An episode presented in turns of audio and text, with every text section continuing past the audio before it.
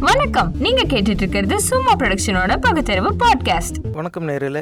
இந்த பதிவில் நம்ம பேச போகிறது தில்லியில் கலவரம் நடந்துக்கிட்டு இருக்கும்போது ஒரு உயர் நீதிமன்ற நீதிபதி வந்து காவல்துறை அதிகாரிகளை கூப்பிட்டு என்ன நடவடிக்கை எடுத்திருக்கீங்க? எப்படி நீங்கள் இதை கவனிக்காமல் விட்டீங்க? அப்படின்னு கண்டிச்சார். அதில் வந்து குறிப்பாக அந்த ஹேட் ஸ்பீச்சுன்னு சொல்லக்கூடிய வன்முறையை தூண்டுற மாதிரி பேசின அரசியல் தலைவர்கள் மேலே ஏன் நீங்கள் வழக்கு பதிவு செய்யலை?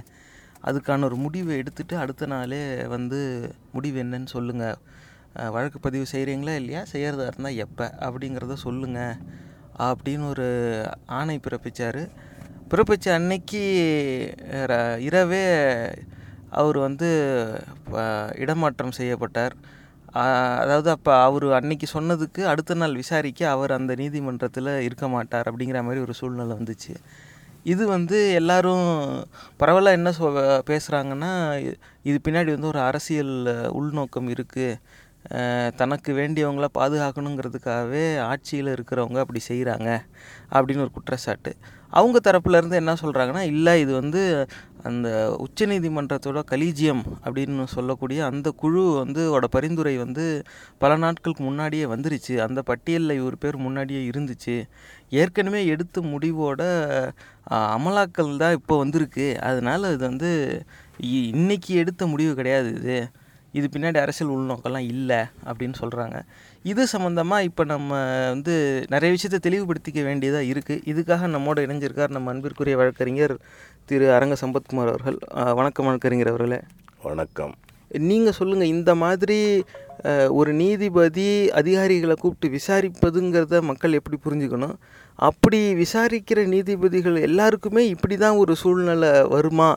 அப்படிங்கிற கேள்வி இப்போ மக்கள் மனசில் எழுது. இது எப்படி புரிஞ்சுக்கிறது?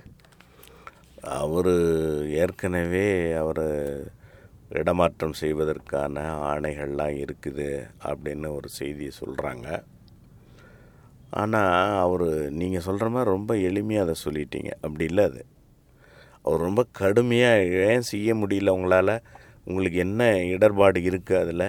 ரெண்டாவது செஞ்சீங்களா செய்யலையான்னு நாளைக்கு வந்து எனக்கு ரிப்போர்ட் பண்ணணும் அப்படின்னு அவர் சொல்கிறார் யார்? உயர் பதவிகளில் இருக்கிற காவல்துறை அட்டர்னி ஜெனரல் எல்லாரையுமே கூப்பிட்டே சொல்கிறார் அவர். இது மீண்டும் ஒரு முறை வந்து அந்த சீக்கியர் கலவரம் மாதிரி ஆயிடக்கூடாது மீண்டும் அந்த மாதிரி ஒரு காட்சி இந்த டெல்லி பார்த்துடக்கூடாதுங்க ஒரு நல்ல நோக்கத்தில் பேசப்பட்ட அல்லது கேட்கப்பட்ட ஒரு கேள்வி இது ஆனால் அந்த கேள்வியை அவங்க எப்படி எடுத்துக்கிறாங்க அப்படிங்கிறத பொறுத்து அடுத்த நாள் செய்தி உங்களுக்கு விளக்கம். இவரை வந்து இரவோட இரவாக மாற்றிவிட்டாங்க அப்படிங்கிறதுக்கு அவங்க ஒரு ஒரு வழியை சொல்கிறாங்க ஒரு சாக்கு போக்கு ஒன்று சொல்கிறாங்க இது முன்னாடியே இருந்தது தான். அதனால் அவருக்கு ஒன்றும் புதுசாக இல்லைன்னு. ஆனால் ஒரு பார்வை நம்ம அதில் பார்க்க வேண்டியிருக்கு. என்னென்னா ஏற்கனவே ஒரு இடமாற்றம் செய்யப்பட்டு அவருக்கு ஆணை பிறப்பிக்கப்பட்டிருந்தால் அவர் வந்து அடுத்த நாள் நீதிமன்றத்தில் உட்கார்ந்து என்ன ஆச்சுன்னு கேட்க முடியாத அளவிற்கு இரவோடு இரவாக கொடுத்து அனுப்ப வேண்டிய அவசியமே இல்லை. அடுத்த நாள் இத்தனை நாள் வெயிட் பண்ணிக்கிட்டு இருந்தீங்க அடுத்த ஒரு நாள் வெயிட் பண்ண முடியாதா என்ன? இந்த வெயிட் பண்ண முடியாத அளவுக்கு நாளைக்கு அந்த நீதிமன்றத்தில் ஒரு உட்காரக்கூடாதுங்க. அதுக்கு என்ன வேலையை செய்யுங்க அப்படின்னு யார் இவர்களை தூண்டினார்கள்? அல்லது அதற்கு உயர் நீதிமன்றத்தினுடைய தலைமை நீதிபதியினுடைய நிலைமை என்னவாக இருந்தது? அல்லது உச்ச நீதிமன்ற கொலீஜியம் வந்து அவரை இரவோடு இரவாக அவருக்கு வாரண்ட்டு கொடுத்து அனுப்பி விட்ருங்க அப்படின்னு சொன்னாங்களா? அல்லது அப்படி சொல்ல வேண்டிய அவசியம் உங்களுக்கு என்ன நேர்ந்தது அடுத்த நாள் காலையில் கொடுத்துருக்கலாம் அல்லது அடுத்த அதுக்கு அடுத்த நாள் கூட கொடுத்துருக்கலாம். இந்த மாதிரி கேள்வி கேட்டவரை ஒரு நாள் கழித்து அனுப்பியிருந்தா கூட அந்த கேள்விக்கு சரியான விடையாக அமர்ந்திருக்கும். ஆனால் இந்த வ- அரசியல் உள்நோக்கம் இல்லாமல் செய்திருந்தால் இது சரியாக இருந்திருக்கும். இவங்க இவரை அனுப்பிட்டா இவருக்கு ஒரு வாரண்ட் கொடுத்து you are relieved are you ஹோ to go and join there அப்படின்னு ஒரு ஆர்டரை கொடுத்துட்டா அடுத்த நாள் அந்த நீதிமன்றத்தில் அவர் உட்கார முடியாது. அதுதான் நடந்துச்சு.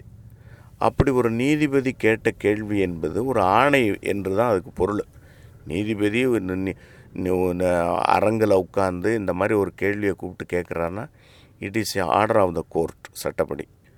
இந்த ஆர்டரை மீண்டும் என்ன இதனுடைய கான்சிக்வன்ஷியல் ஆக்ஷன்ஸ் என்ன அப்படின்னு பார்க்குற அளவுக்கு அவரை அனுமதிக்கக்கூடாது அப்படின்னு ராத்திரோட ராத்திரியோட கொடுத்துட்டா இந்த கேட்டவர் கேள்வி கேட்க முடியாது. அப்போ அந்த நீதிமன்றத்தினுடைய அந்த பெஞ்சு சொல்லுவான் அந்த கொலீஜியம் இருக்காது. அந்த பெஞ்சு இல்லாட்டி போனால் இந்த செய்தியை தலைமை நீதிபதிக்கு தான் கொண்டு போய் சொல்லணும். அதனால் அவங்க என்ன பண்ணிட்டாங்க அடுத்த நாள் தலைமை நீதிபதிக்கிட்ட போயிட்டாங்க.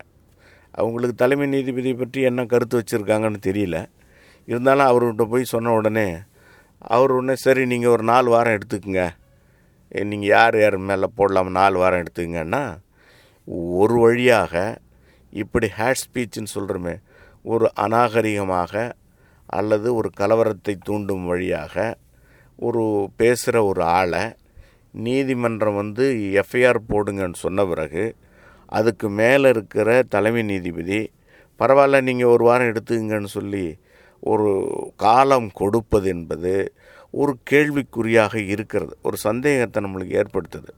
அப்படி ஏற்படுத்தாமல் இருக்க முடியாது. ஒரு இந்திய குடிமகனாக இருக்கிறனா ஒரு நீதிமன்றம் ஒரு நீதிமன்றத்தில் கொடுத்த ஆணையை அடுத்த நாள் வந்து கம்ப்ளைண்ட் பண்ணாங்களா இல்லையான்னு சொல்ல வேண்டிய பொறுப்புடைய அதிகாரிகள் தலைமை நீதிபதிக்கிட்ட என்ன செஞ்சுருக்கணும்? ஒரு விண்ணப்பத்தையே நீங்கள் அவங்க போட்டிருக்கலாம். இவர் இந்த மாதிரி ஒரு ஆர்டரை கொடுத்துருக்காரு நேற்று எங்களுடைய சுச்சுவேஷனில் இன்றைக்கி பண்ண முடியாது. அப்படி ஒரு விண்ணப்பம் கொடுத்ததாக ஒன்றும் இல்லை. வாய்மொழியாக போய் அவர்கிட்ட சொல்கிறாங்க அவரும் வந்து சரி சரி நீங்கள் இன்னும் ஒரு நாலு வாரம் எடுத்துங்கன்னு சொன்னால் ஏற்கனவே இந்த முரளிதருங்கிற நீதிபதி அவர் கொடுத்த ஆணையை நடைமுறைப்படுத்தாமல் இருப்பதற்கான ஒரு வழியை இப்போ தலைமை நீதிபதி சேர்ந்துட்டாருன்னு தான் ஒரு சாதாரண குடிமகனால் அது பார்க்க முடியும். இப்போ நாலு வாரம் கழித்து அவங்க என்ன செய்ய போகிறாங்க அப்படிங்கிறது தெரியாது. இதனுடைய கான்சிக்வன்ஷியல் ஆர்டர்ஸை எப்படி கம்ப்ளை பண்ணாங்க என்ன செஞ்சாங்கன்னு யாருக்கும் தெரியாது. இந்த ஒரு மாதத்தில் மக்கள் மறந்துடுவாங்க அந்த செய்தியவே. ஆனால் நீதிமன்றமும் மறந்து போகும். அந்த உயர் அதிகாரிகளும் மறந்து போவார்கள். எஃப்ஐஆர் போட்டிருந்தா கூட அதுக்கு நடைமுறையே இருக்காது. பத்தாண்டு காலம் ஆனாலும் அது அப்படியே தான் கிடக்கும். எனவே ஒரு சமூகத்துக்கு மத்தியில் ஒரு கலவரத்தை தூண்டுகிற மாதிரி பேசுகிற ஒருவரை அவர் எந்த கட்சியாக வேணாலும் இருக்கலாம். ஆனால் அவங்க தரப்பில் அது என்ன எப்படி இதை தடை தடை செய்திருக்க வேண்டும் அப்படின்னு செய்ய வேண்டியதை விட்டுட்டு ஏன் நீங்கள் செய்யலைன்னு கேட்ட உடனே சோனியா காந்தி அப்படி பேசுனாங்க ராகுல் காந்தி அப்படி பேசுனாங்க ராவுத்தர் அப்படி பேசினார் மண்ணாங்கட்டி இப்படி பேசினாலாம் இவங்க சொல்லிவிட்டு இந்த நீதிமன்றம் வந்து சொல்லுகிற பொழுது இவங்க மேலெல்லாம் எங்களால் எடுத்திருக்கணும் நாங்கள் அப்படி ஹேட் ஸ்பீச்சு பேசுகிறவங்க முன் எல்லார் மேலேயும் வழக்கு போட்டால் இந்த சூழ்நிலையில் சிக்கல்கள் வந்துடும் அப்படிங்கிறாங்க. இந்த சிக்கல்கள் வருங்கிறது வந்து முன்னாடியே தெரியும் உங்களுக்கு. தெரியாத ஒன்றும் கிடையாது. யாரும் படிக்காத முட்டாள் கிடையாது. சாதாரண நான் எங்களை மாதிரி சாதாரண குடிமக்கள் கேட்கிற கேள்வி தான் அது. இந்திரா ராஜீவ் காந்தியாக இருக்கட்டும் இந்திரா காந்தியாக இருக்கட்டும் அல்லது சோனியா காந்தியாக இருக்கட்டும் ராகுல் காந்தியாக இருக்கட்டும் பிரியங்கா காந்தியாக இருக்கட்டும். எந்த கொக்காக இருந்தாலும் சரி ஒரு சமூகத்தின் மத்தியில் ஒரு வ- வன்முறையை தூண்டுகிற அளவுக்கு அல்லது கொச்சையாக பேசுகிற மீது வழக்கு தொடராமல் இருந்தது முதல் குற்றம். இப்போ ஏன் ஏன் இந்த மாதிரி பேசுகிறவங்க மேலே நீ வழக்கு தொடுக்கவில்லைன்னு கேட்ட பிறகு அவங்கெல்லாம் பேசியிருந்தாங்க அவங்க மேலெல்லாம் போட முடியல எல்லார் மேலேயும் அப்படி போட்டால் சூழல் சரியாக வராதுன்னு சொல்கிறது ரெண்டாவது குற்றம். இந்த ரெண்டு குற்றத்தையும் கொண்டுட்டு போய் தலைமை நீதிபதிக்கு முன்னால் வைக்க வேண்டிய சூழலில் ஒரு சாக்கா அப்படியே வழுக்கிக்கிட்டு பேசுகிற மாதிரி இன்றைக்கி சூழலாக நாங்கள் யார் மேலேயும் ஒரு எஃப்ஐஆர் போட முடியாத சூழலில் இருக்கிறோம். அதனால் எங்களுக்கு ஒரு நாலு வார கால அவகாசம் வேணும் அப்படின்னா எதுக்கு? பேசினது பொய்யா? நீதிமன்றத்தில் கேட்ட கேள்வி பொய்யா? அல்லது சமூக ஊடகங்களில் வெளியே இன்னை வரலையும் பரவிக்கிட்டு இருக்க அது தவறா? அது பொய்மையா? இப்படிலாம் கேள்விகளுக்கு விடை கிடையாது. ஆனால் இந்த நாலு வாரத்தில் எந்தெந்த ஆவணங்கள் அழிக்கப்படும்? எந்தெந்த சிசிடிவி கேமராக்கள் ஒழிக்கப்படும்? இது இப்படியே பேசலை இது வந்து குரல் மாற்றி பேசிட்டாங்க. மார்போகனா அதுக்கு ஒரு அந்த ஆள் மாறாட்டம் செய்து பேசினார்கள் அப்படின்னு சொல்ல சொல்லி இதை தட்டி கழிக்கிறதுக்கும் இருக்குது இன்றைக்கி தினமலரில் கூட இருக்குது அவர் நேற்று இதே மாதிரி ஒரு கூட்டத்தில் பங்கேற்று அவர் வந்து அந்த சிஏஏக்கு ஆதரவாக கூட்டங்களை நடத்துகிற தலைமையேற்று நடத்துகிற ஒரு பொறுப்பில் இருந்து இன்னும் செஞ்சுக்கிட்டு இருக்கிறார். ஒருவேளை இந்த வாய்ப்பு அவர் கிடைக்குமானால் மீண்டும் அவர் இப்படி பேச மாட்டாருங்கிறதுக்கு ஒன்றும் உத்தரவாதம் கிடையாது. ஏன்னா கலவரம் நடந்து முடிஞ்சு எல்லாரும் அட்டுழியங்கள்லாம் பார்த்துட்டு ஊரை விட்டு ஓடி ஒளிஞ்சு வாழ்ந்துக்கிட்டு இருக்கிற ஒரு சூழலை உருவாக்கிட்ட பிறகு கூட உச்சநீதிமன்றம் நான்கு வார கால அவகாசம் கொடுக்கிறது என்று சொன்னால் எங்களுக்கு இந்த நாட்டில் இருக்கிற உரிமை நிலைநாட்டப்பட்டிருக்கிறதா என்ற வினாவிற்கு விடை தெரியாமல் இருக்கிற சமூகத்தில் நானும் ஒருவனாக இருக்கிறேன்னு தான் சொல்ல முடியும். நன்றி வழக்கறிஞர் அவர்களே. இப்போ இதில் அடுத்த கேள்வி போகிறதுக்கு முன்னாடி நேர்களுக்கு சொல்ல விரும்புகிறது என்னென்னா இதில் எத்தனை பேர் நீங்கள் அந்த காணொலியை பார்த்துருப்பீங்கன்னு தெரியல. இது அந்த மதுவரி கூட்டத்தை சேர்ந்த அரசியல் தலைவர்களில் ஒருத்தர் அது குறிப்பாக கபில் மிஸ்ரா அப்படிங்கிறவர் வந்து பொது வழியில் அதாவது இந்த குடியுரிமை சட்ட திருத்தத்துக்கு எதிராக போராடுறாங்க அமைதியாக அறவழி போராட்டம் நடத்துகிறாங்க இவங்க அதை எதிர்த்து அதுக்கு ஆதரவாக ஒரு போராட்டம் அப்படின்னு சொல்லி இவங்க குழு ஒன்று வருது. அவங்க இப்போ பொது வழியில் நின்றுக்கிட்டு அவர் பின்னாடி ஒருத்தர் கவசம்லாம் மாட்டிக்கிட்டு நிற்கிறாரு அவர் காவல்துறை அதிகாரின்னு தான் நினைக்கிறேன். அந்த காணொலியில் வெளிப்படையாக சொல்கிறார் அது எப் இந்த சம்பவம் எப்போ நடக்குதுன்னா அமெரிக்க அதிபர் ட்ரம்ப் வந்து அப்போ இந்தியாவுக்கு வருகை தந்திருக்கார். இந்தியாவில் இருக்கார் அப்போ. இப்படியே சொல்கிறாங்க இப்போ நாங்கள் அமைதியாக இருக்கிறதுக்கு காரணம் ட்ரம்ப் இங்கே இருக்கார். இன்னும் ரெண்டு நாளைக்கு ட்ரம்ப் இங்கே இருப்பார். அது வரைக்கும் நாங்கள் அமைதியாக காத்திருப்போம். ட்ரம்ப் இங்கேருந்து கிளம்பிட்டாருன்னா நாங்கள் தெருவில் இறங்கிடுவோம் அதுக்கப்புறம் யாராலையும் எதுவும் செய்ய முடியாது. தயவு செஞ்சு சொல்கிறோம் நீங்கள் எல்லோரும் கலைஞ்சு போயிருங்க. இது வந்து நாங்கள் போலீஸ்க்கும் சேர்த்து தான் சொல்லிக்கிறோம். இந்த ரெண்டு நாளுக்குள்ளே நீங்கள் இங்கே போராட்டம் செய்கிற அத்தனை பேரையும் கலைச்சி அனுப்பிடுங்க. அப்படி இல்லாட்டினாக்கா ட்ரம்ப்பு திரும்பினதும் நாங்கள் இறங்கிடுவோம். நாங்கள் இறங்கிட்டா என்ன செய்வோம்னு எங்களுக்கே தெரியாதுன்னு வெளிப்படையாகவே அவர் மிரட்டுறார். அதாவது மறைமுகமாக ஒரு தாக்குதலை முன்வைக்கிறதோ அந்த மாதிரிலாம் கிடையாது. நேரடியாகவே சொல்கிறாரு இந்த காணொலி வந்து எல்லா சமூக வலைத்தளங்கள்லேயும் பரவிடுச்சு நீதிமன்றத்தில் இந்த நீதி நீதியரசர் முரளிதர் வந்து கூப்பிட்டு விசாரிக்கும் போது விஸ் இதே கேட்குறாரு இப்படி ஒரு காணொலிலாம் விட்டுருக்காங்களே வெளியில் நீங்கள் பார்த்துருக்கீங்களான்னு கேட்டதுக்கு காவல்துறை அதிகாரிகள் வந்து இல்லை நாங்கள் அதை பார்க்கல அப்படிங்கிறாங்க. உடனே இந்த நீதியரசர் வந்து இப்போ எல்லாருக்கும் இதை போட்டு காட்டுங்கன்னு அந்த நீதிமன்றத்தில் அந்த அனைத்து காணொளிகளையும் போட்டு எல்லாருக்கும் காட்டுறாங்க. அதுக்கப்புறமாவும் அவங்களோட கருத்து என்னென்னா ஊடகங்கள் வந்து பொய் சொல்லலாம். அதனால நாங்கள் எப்பவும் ஊடகத்தை நம்புறதில்ல. இந்த மாதிரி அவங்க சாக்கு தான் சொல்லியிருக்காங்களே தவிர இது வந்து ஆரம்பத்திலிருந்தே ஒரு நிராகரிக்கிற மனப்பான்மையோடு தான் அவங்க செயல்பட்டுருக்குறாங்க அப்படிங்கிறது. இது ஒரு சந்தேகத்தை எழுப்புது. இந்த கலவரம் வந்து குஜராத்தில் நடந்த மாதிரி அடிக்கிறவங்களை அடிக்கிறவங்கள அடிக்க விட்டுட்டு அமைதி காத்தாங்களோ அப்படிங்கிற ஒரு சந்தேகமும் ஒரு பக்கம் இருக்குது ஆனால் இதில் க வழக்கறிஞர்கிட்ட கேட்குற கேட்க வேண்டிய கேள்வி என்னன்னாக்கா நம்ம நாட்டோட நீதித்துறை வந்து சிதைக்கப்பட்டு கொண்டு இருக்கிறதா இதுக்கு மேலேயும் இந்த மக்கள் வந்து இந்த நீதித்துறையை நம்பி வாழலாமா? இல்லை சிதைக்கப்பட்டு கொண்டிருக்கிறதா அப்படிங்கிற கேள்விக்கு நீங்கள் வந்து நேரடியாக பதில் சொல்ல முடியாது. ஏன்னா அதை ஒன்றும் சிதைக்க முடியாது. டாக்டர் அம்பேத்கர் அவர்கள் வடிவமைத்த அரசியலமைப்பு சட்டப்படி இந்த நீதித்துறையை ஒன்றும் சிதைத்து விட முடியாது. அதுக்கு வலிமையான ஒரு அரங்கு ஒரு வ- விளிம்பு அவர் உருவாக்கி தந்திருக்கிறார். அதில் வந்து நீங்கள் பண்ண முடியாது. ஆனால் ஒரு ஒரு நீதிபதிகளும் அவர் ஒரு தனி மனிதன் தானே. அவரவர்களுக்கென்று ஒரு மனநிலை இருக்கிறது.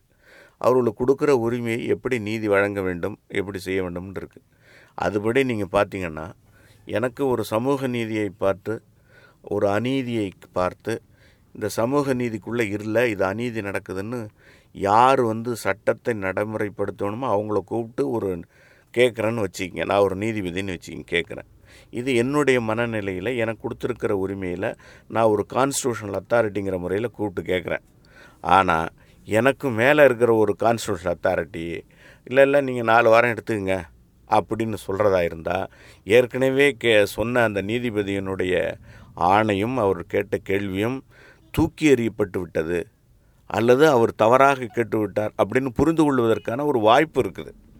அதனால் எல்லாருமே ஒரே மனநிலையில் இருப்பாங்க அப்படின்னு சொல்ல முடியாது. ரெண்டாவது அந்த நீதிபதி சொல்லியிருக்கிறத என்னால் மறுக்க முடியல. அந்த ஊடகங்கள் காட்டினதை வந்து பொய்மை இல்லை உண்மை தான் ஆனால் நீங்கள் அப்படி சொல்லக்கூடாது. அவர் நேற்று சொன்னார்ல அந்த ஆணை ஏன் நீங்கள் நடைமுறைப்படுத்தலைன்னு அந்த நீதிமன்றம் கேட்டிருக்கணும். ஆனால் அப்படி கேட்கல அவங்க கேட்குற நாலு வாரத்தை இவங்க கொடுக்குறாங்க அப்படின்னாலே எங்கேயோ ஒரு குறைபாடு இருக்கிறது. இந்த குறைபாடுங்கிறத வந்து சிதைப்பை நம்ம எடுத்துக்க முடியாது. இது வந்து ஹியூமன் எரர் குறைபாடு தான் நம்ம சொல்ல முடியும். இந்த குறைபாடு நிவர்த்தி செய்யப்படுமா இல்லையான்னு சொல்ல முடியாது. ஏன்னா அதுதான் மேக்சிமம் இருக்கிற உச்சநீதிமன்றத்தினுடைய அவ்வளோதான் அதுக்கு மேலே நம்மள்ட்ட நீதி கிடையாது. அங்கேயே நம்ம இந்த மாதிரி ஒரு குறைபாட்டை நம்மளால் உணர முடியுது. இந்த முரளிதர் சொன்ன ஒரு ஆணையை ஏன் நீங்கள் நடைமுறைப்படுத்தவில்லை? அதை நடைமுறைப்படுத்திட்டு வந்து எது வேணாலும் கேளுங்க. நான் அதுக்கு பிறகு உங்களுக்கு எவ்வளோ கால அவகாசம் வேண்டுமானாலும் தருகிறேன். அப்படின்னு சொல்லியிருந்தால் ஒருவேளை அந்த சமூக நீதி பாதுகாக்கப்பட்டிருக்கும். அந்த நீதிபதியினுடைய சொல்லுக்கு ஒரு மரியாதை இருந்திருக்கும். இப்போ ஒரு நீதிபதி ஒன்று சொல்லிவிட்டு இன்னொரு நீதிபதி மாற்றிக்கிட்டு சொன்னால் ஏற்கனவே சொன்ன நீதிபதி மூ அவர் ஒரு மாதிரியான ஆளே அதை கூட நம்ம தலைமை நீதிபதிகிட்ட போய் சொல்லி வேறு மாதிரி ஆணை வாங்கிக்கலாம் அப்படிங்கிற ஒரு மனநிலையை இவர்கள் உருவாக்கி இருக்கிறார்கள் அதனால் நீதித்துறை வந்து சிதைந்து போனதுன்னு சொல்ல முடியாது. எங்கேயோ ஒரு குறைபாடு நம்மளுக்கு தெரிகிறது. அந்த குறைபாடை நம்ம வந்து எப்படி நிவர்த்தி செய்யணுங்கிறதுக்கெல்லாம் இன்னும் மக்கள்கிட்ட ஒன்றும் சொல்ல முடியல. ஏன்னா பார்த்து வேதனைப்படுவதை தவிர வேறு வழி கிடையாது. ஏன்னா அதுக்கு மேலே நீதிமன்றம் இல்லை போய் சொல்கிறதுக்கு அதனால் வருத்தப்பட்டு இந்த சமூகத்தில் ஒரு நீதிபதி சொன்னார் இந்த நாட்டை விட்டே நான் போயிடலாம். அப்படின்னு அவரும் ஒரு உச்சநீதிமன்ற நீதிபதி தான். இந்த நாட்டை விட்டே போயிடலான்னு நான் இருக்கிறேன் அப்படின்னு சொல்கிற அளவுக்கு இங்கே வந்து சமூக நீதி சிதைந்து போயிருக்கிறது. ஒரு பொது உடைமை சிந்தனையே இல்லாமல் ஓடிக்கிட்டு இருக்குது. அதனால் இந்த இதை பார்த்துட்டு நீதித்துறை வந்து அப்படியே சிதைந்து போய்த்து அப்படின்லாம் சொல்ல முடியாது. இது ஒரு குறையாக நமக்கு தோன்றுது. அந்த குறையை நிவர்த்தி செய்யுமா இந்த நாடு அல்லது இந்த நீதித்துறைன்னு சொல்லி வருங்காலம் மட்டும்தான் அதுக்கு விடை தெரியும். காலம் மட்டுமே பதில் சொல்லும். நன்றி வழக்கறிஞர் அவர்களே நேர்களே இது வந்து சிந்திச்சு பார்க்க வேண்டிய ஒரு விஷயம். இது வந்து நீதித்துறை சிதைய சிதஞ்சிருச்சுன்னு சொல்ல முடியாது. ஆனால் இது ஒரு குறைபாடு அப்படிங்கிறாரு. என் கண்ணோட்டம் என்னென்னா இந்த குறைபாடு மட்டும் ரெண்டாயிரத்தி பதினாலிருந்து வளர்ந்தபடியே இருக்குது இது இதுக்கு தீர்வு கிடைக்கிற மாதிரி தெரியல. ஆனால் இந்த குறைபாடு இப்படியே நீடிக்குமே ஆனால் இல்லை இனிமேலும் வளருமே ஆனால் அது கடைசியில் பொதுமக்களை எப்படி வந்து பாதிக்கும்? ஏன்னா இது வரைக்கும் வந்து யாரோ எவனோ எங்கேயோ கஷ்டப்படுறான் நமக்கு என்ன அப்படின்னு நினைக்கிறோம். இதே மாதிரி ஏன்னா அவன் செஞ்சுட்டான் நம்ம ஏன் செய்யக்கூடாது? அவன்லாம் செய்யும்போது அப்படிங்கிற எண்ணத்தில் மற்ற நீதியரசர்களும் அவங்க விருப்பத்தை வந்து கொஞ்சம் அப்படியே மெல்ல மெல்ல காலப்போக்கில் மாற்றிக்க ஆரம்பித்தா அது பொதுமக்களை எப்படி வந்து பாதிக்கும் அப்படின்னு ஒரு பெரிய சந்தேகம் எனக்கு இருக்குது இப்போ நீங்களும் அதை வந்து சிந்திச்சு பாருங்கள் இப்படி வந்து நீதியரசர்கள் வந்து அரசியல் கட்சிகளுக்கு கைகூலியாக மாறிக்கிட்டு இருக்காங்களாங்கிற ஒரு சந்தேகமும் இருக்குது சிந்திச்சு பாருங்கள் இந்த பதிவு உங்களுக்கு பிடிச்சிருந்தா தயவு செஞ்சு சமூக வலைத்தளங்கள்ல இதை பகிர்ந்துக்கோங்க. மறக்காம சும்மா மூவிஸ் ஃபேஸ்புக் பக்கத்தை லைக் பண்ணி தினசரி செய்திகளோட நகைச்சுவையான கண்ணோட்டங்களை பார்த்து மகிழுங்க. எங்க பதிவு ரொம்பவும் பிடிச்சிருந்தா கூகுள் பிளே ஸ்டோர்ல சும்மா தமிழ் மீம்ஸ் ஆண்ட்ராய்ட் ஆப்பை பதிவிறக்கம் செஞ்சு எங்க எல்லா பதிவுகளும் சுலபமாக தொடருங்க. இந்த நிகழ்ச்சி உங்களுக்கு ஏதாவது ஒரு வகையில உதவிருக்கும்னு நம்புறோம்.